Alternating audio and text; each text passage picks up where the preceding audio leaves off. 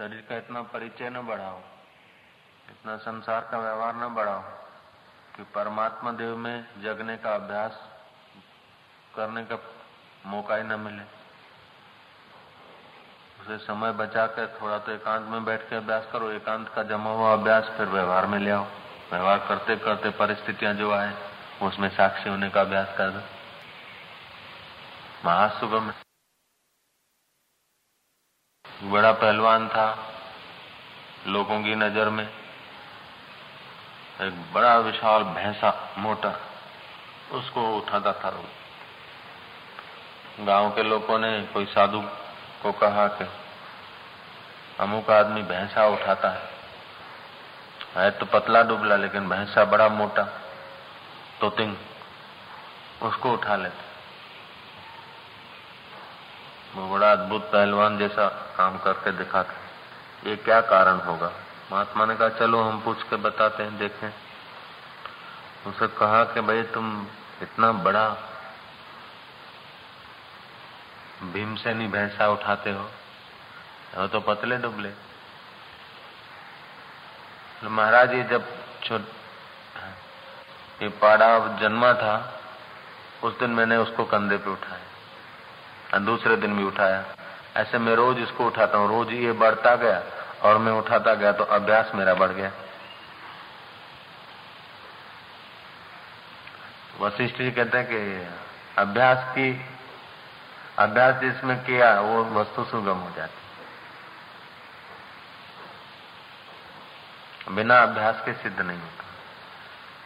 तो आत्मभाव का अभ्यास, जगत के मिथ्यात्व का अभ्यास शरीर शरीर की परिस्थिति, संसार, ये सब बह रहा है, बदल रहा है, उसको देखने का अभ्यास आ जाए। अपने को, अपने आप में जगने का अभ्यास। विकार आया, क्रोध आया, कि अच्छा क्रोध आया, अरे, आ गया क्रोध। ऐसा करके भी जग गया तो अब जगने का आदत पड़ जाएगा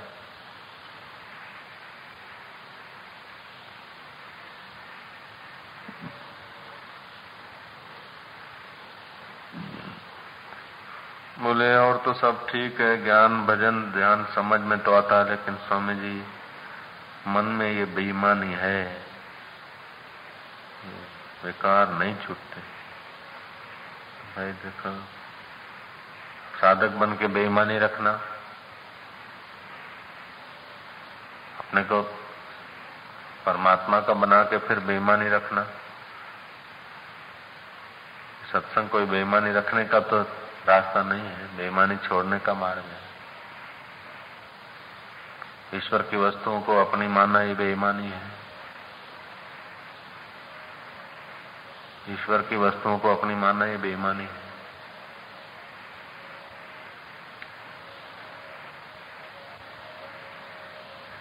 बेईमानी छोड़ने का अभ्यास करो तो बेईमानी छूट जाए। बस अपनी न मानो, बेईमानी छूट गई। ईश्वर की है। ईश्वर की वस्तु है तो उसका ठीक सदुपयोग करे। अपने तो इधर उधर हो जाए तो कोई वादा नहीं, फालतू हो जाए। बिगाड़ो। ईश्वर की है, भगवान की है।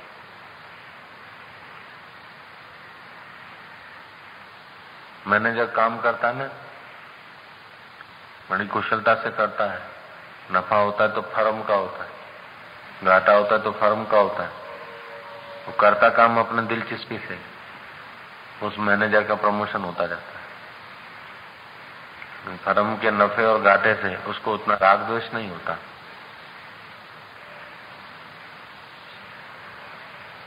ऐसे ही शरीर की अनुकूलता, प्रतिकूलता से, परिस्थितियों की अनुकूलता, प्रतिकूलता से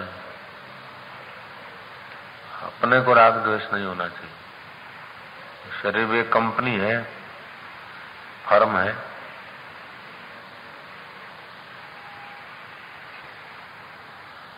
इसको खिलाओ, पिलाओ, चलाओ, संभालो, तंदुरुस्त रखो, होशियार बनाओ, कुशल बनाओ।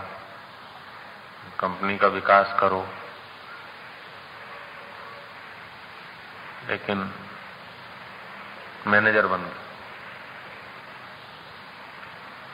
प्रकृति की दी हुई चीज़ प्रकृति ईश्वर की है। ऐसा अभ्यास हो जाए तो भी ठीक। वेदांत कोई तंदुरुस्त रहने की मना नहीं करता। भोजन करने की, व्यापार करने की, धनवान होने की कोई मना नहीं करता। लेकिन ये बदलने वाले वस्तुओं से चिपक के अबदल आत्मा को, अबदल अपने स्वरूप को भूलकर जन्म मरण के दुखों में जाने की बेवकूफ़ी वेदांत सहन नहीं करता, वो छुड़ाने की कोशिश करता।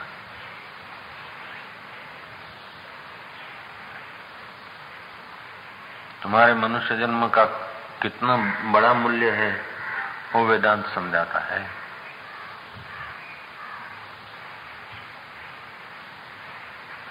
वेदांत की बातें समझकर, ज्ञान की, भक्ति की, योग की बातें समझकर उनका अभ्यास किया जाए। भक्ति, योग, ज्ञान, वहीं ले जाएँगे जहाँ ईश्वर चाहते हैं। ईश्वर हमारा कभी अहित नहीं कर सकते। जैसे माँ बच्चे का अहित नहीं सोच सकती, कर नहीं सकती। ऐसे परमात्मा तो परम माई बाप है, वो हमारा अहित नहीं करते। ईश्वर तो चाहते हैं हमें जगाना, इसलिए हमको मनुष्य जन्म दिया। कीट, पतंग, पशु, आत्मज्ञान के अधिकारी नहीं है भगवत प्राप्ति के।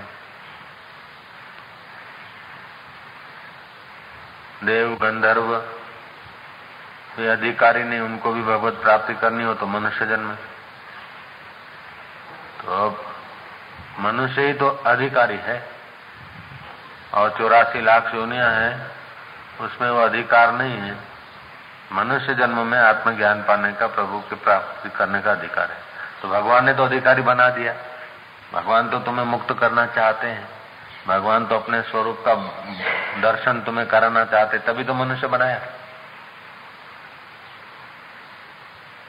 चौरासी लाख योनियों को, दूसरों को अधिकार नहीं है।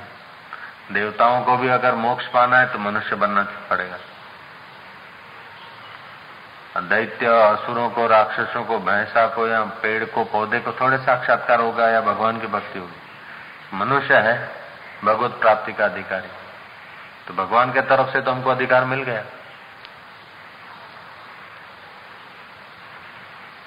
भगवान के तरफ़ से तो हमको मुक्त होने का भगवत प्राप्ति करने का अधिकार मिला है। जब इतर योनि अधिकारी नहीं है इतर योनि को अधिकार नहीं है कि और देवताओं को भी अगर मुक्ति चाहिए तो मनुष्य बनना पड़ेगा। देवता लोग भी मृत्यु लोक में मनुष्य बनकर साधन भजन करने की वांछा करते हैं। तब कई कोई, कोई ऐसे देवता आकर फिर भगवत प्राप्ति कर लेते हैं। तो हमको मनुष्य जन्म मिला, फिर श्रद्धा है, थोड़ी बहुत बुद्धि है, फिर सत्संग मिला तो ये सब ईश्वर की कृपा है ना? ईश्वर ने इतना संयोग दिया। तो फिर हम डील क्यों करें? जब ईश्वर जो चाहते हैं तो हमारा भलाई चाहते ना?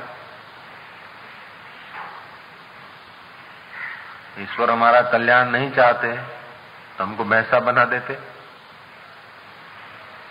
गधा बना देते, ईश्वर हमारा कल्याण चाहते ना, उनकी नज़र में हम जच गए हैं उनको।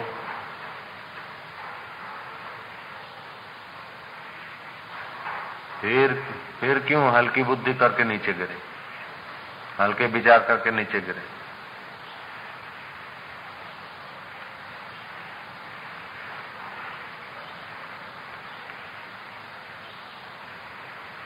बड़े बड़े महलों में रहने से आदमी बड़ा नहीं होता।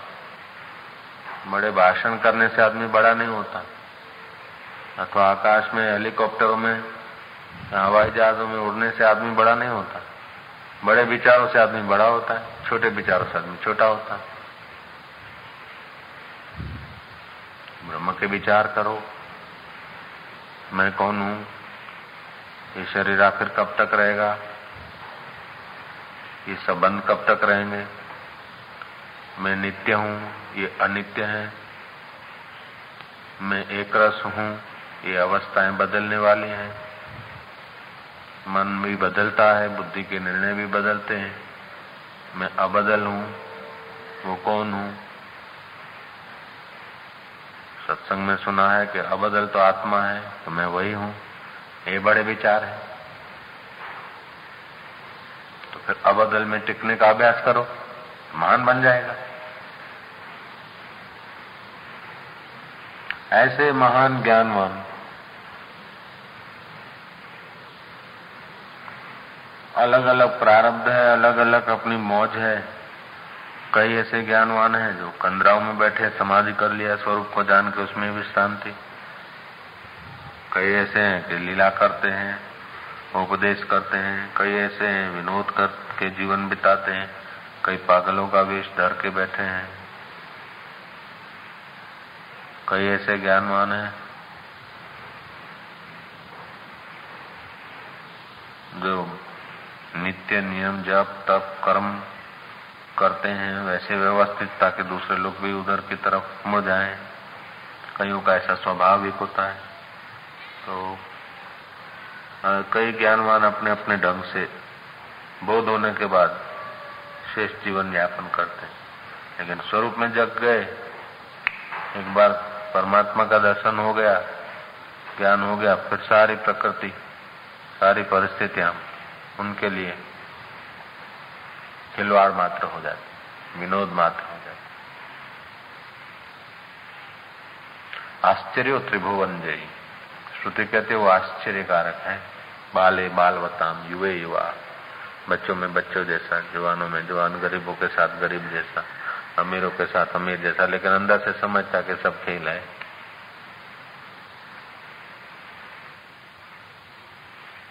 अभ्यास करते तो आत्मज्ञान होना कोई कठिन नहीं है।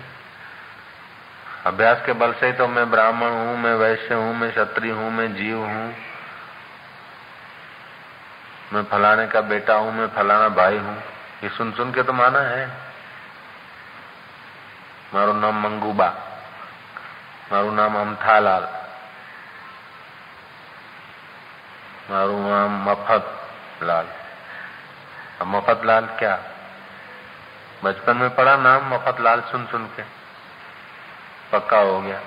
सौ आदमी सो रहे हैं मफतलाल काश। ये भी तो अभ्यास से ही पढ़ा। जो भी नाम पढ़ा है, जो भी जिसका। ऐसे ही अपने आत्मा में जगने का अभ्यास करता है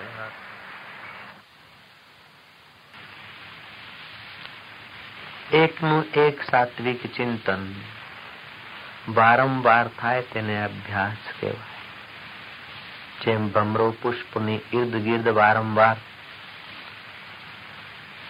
विचरण करते हुए भंवरा जैसे पुष्प के फूल के इर्द गिर्द मंडारता है ऐसे ही हमारा चित्त परमात्मा तत्व के चिंतन में जब मंडारने लगता है, उस मंडारने को ही अभ्यास कहा जाता है।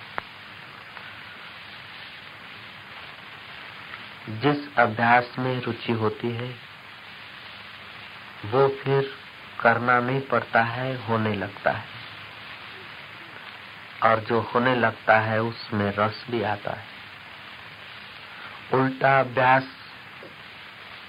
करके ही आदमी विशीले विकारों में रस ले सकता है। शराब में, भाँग में, तंबाकू में उल्टा अभ्यास करके लोग रस ले लेते हैं। अगर परमात्मा के ध्यान का अभ्यास किया जाए वास्तविक में तो भीतर रस छलक आए, उसमें क्या शंका हो सकती है? क्या आश्चर्य हो सकता है?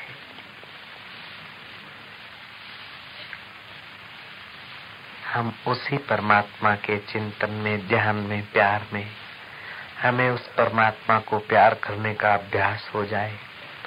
हमें उस परमात्मा का चिंतन करने का अभ्यास हो जाए। हमें उस परमात्मा के तत्व ज्ञान को सुनने का या विचारने का अभ्यास हो जाए। तो हमें लगेगा, संसार सागर तरना ये गौ पद की नाई है। जैसे गौ के खुर को लांघना आसान है, वैसे ही संसार सागर तरना आसान लगेगा हमें। वशिष्ठ महाराज कहते हैं, जो बुद्धिमान है, उनके लिए संसार सागर तरना गोपद की नाई है। जिनको सत्संग मिल गया, अभ्यास मिल गया, उनको संसार से तरना आसान हो जाता है। जिनकी रुचि अभ्यास में नहीं, सत्संग में नहीं, उनके लिए संसार महागंभीर विशाल सागर हो जाता है।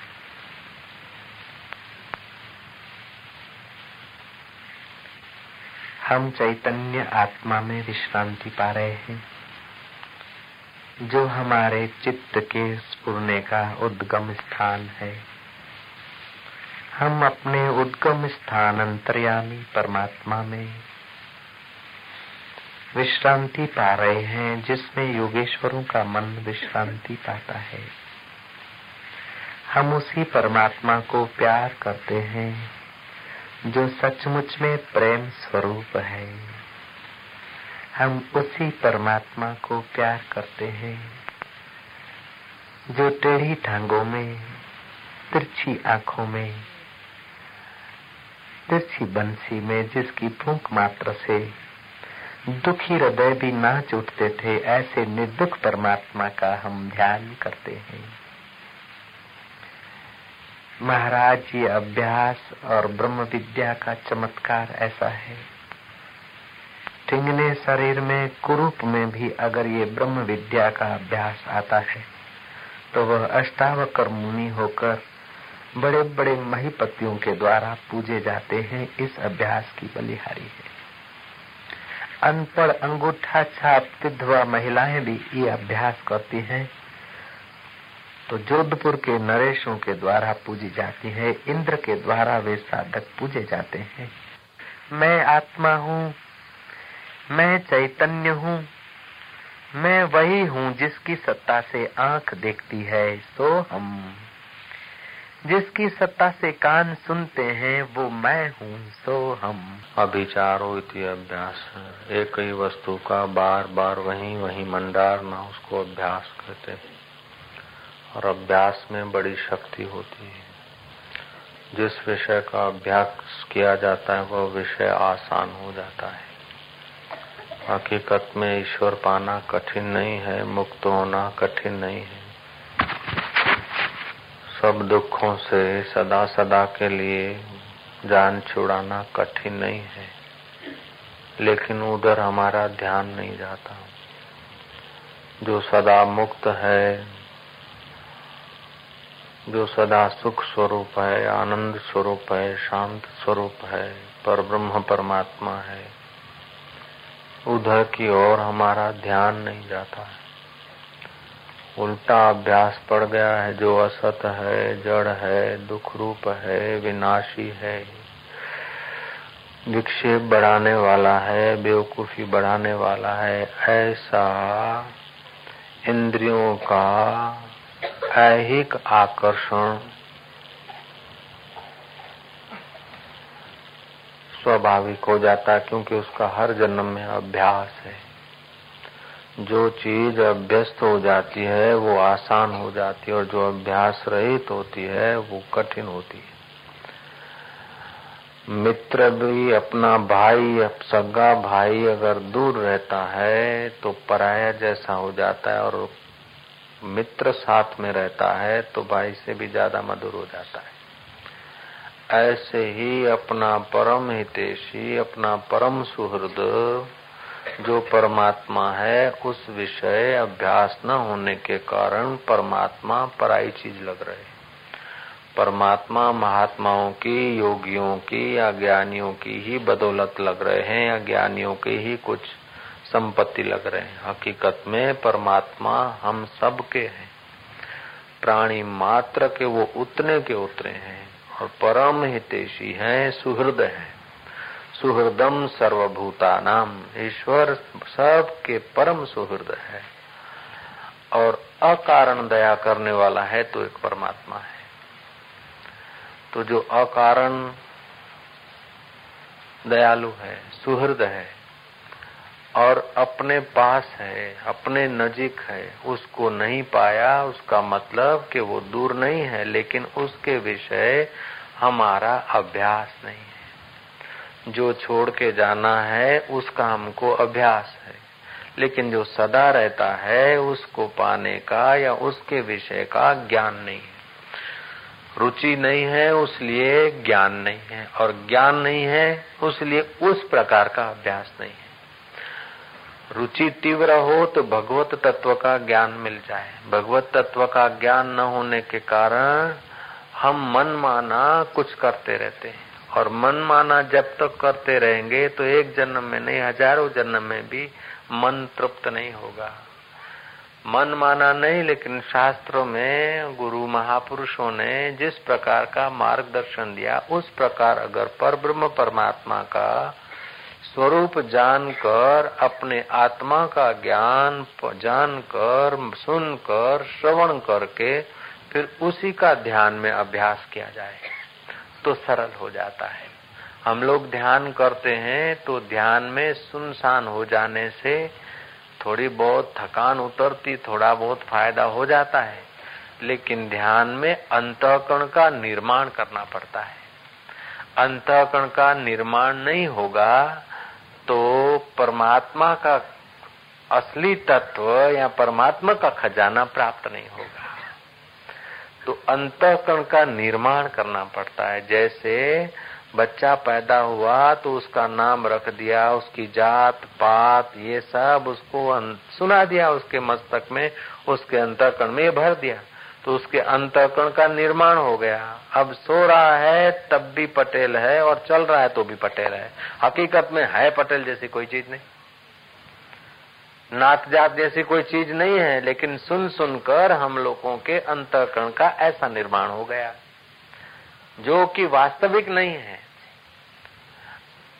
और परमात्मा वास्तविक है, जो सत है, चित्त है, आनंद स्वरूप है। सृष्टि के पहले है, अब भी है, और परले के बाद भी है। जो सुख में भी है, दुख में भी है, शोक में भी है, लोभ में भी है, मान में भी है, अपमान में भी है।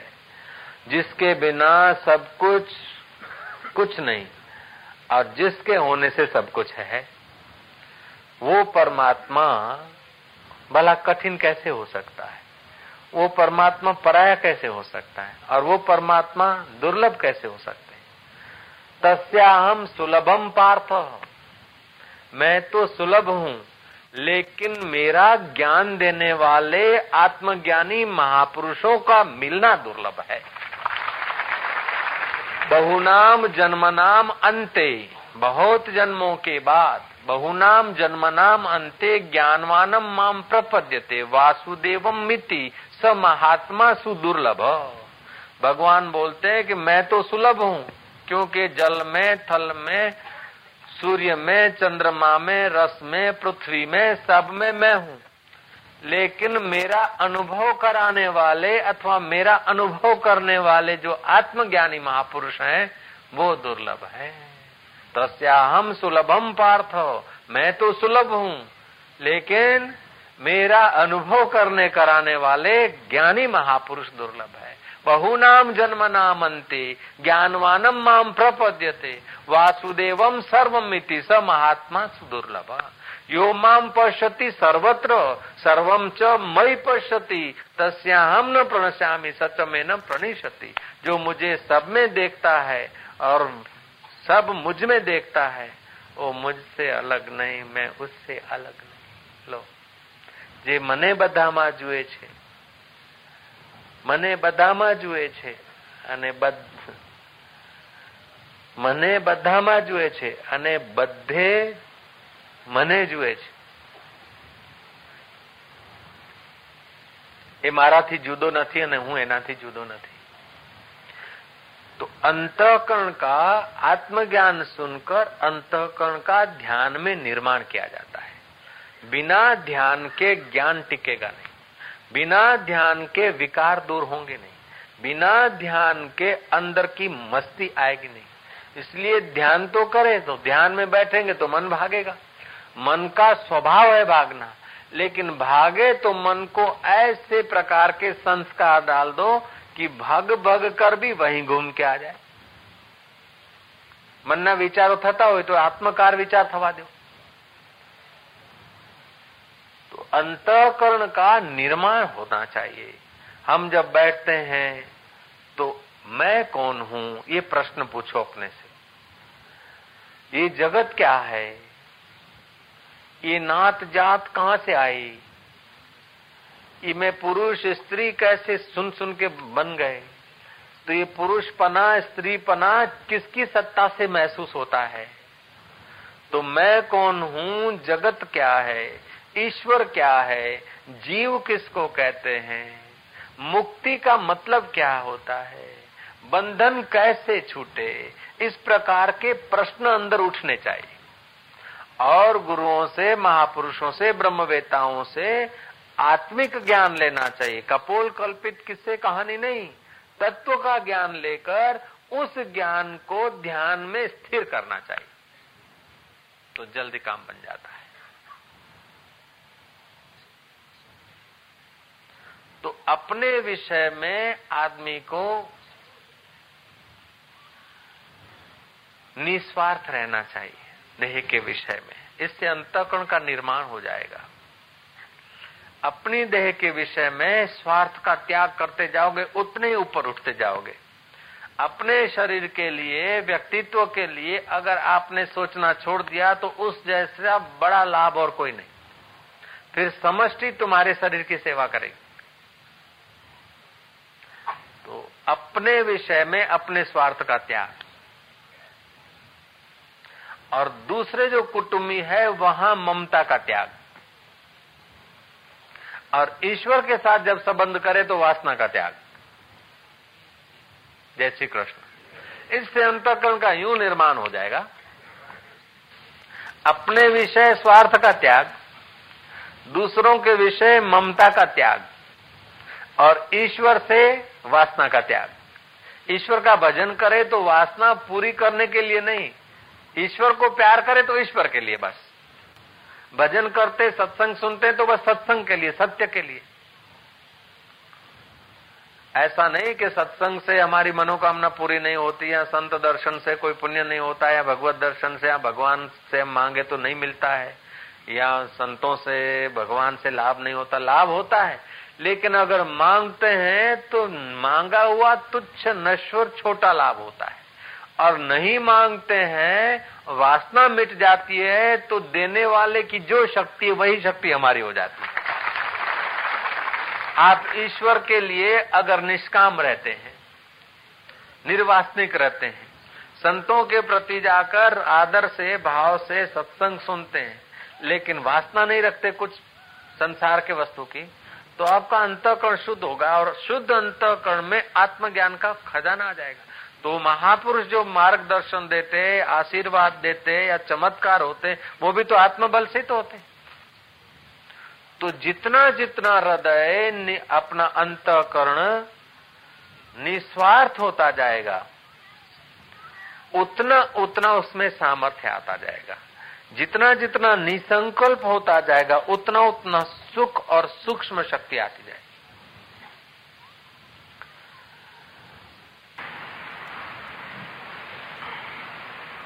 आटा गूंदने का भी अभ्यास है तो गूंद सकते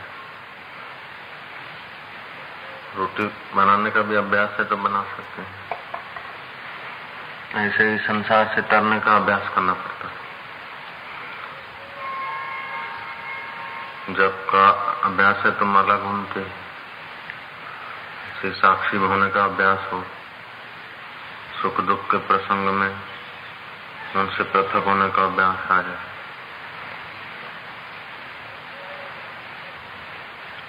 के विचार, चित्त के दोषों के समय,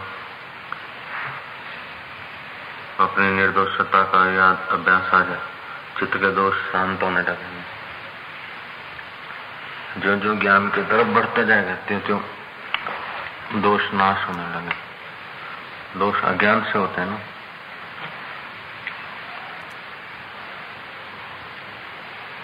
दोष सब अज्ञान से होते हैं। आत्मज्ञान का अभ्यास से दोष दूर होने लगेंगे। योग के अभ्यास से भी चित्त के दोष दूर होने लगेंगे।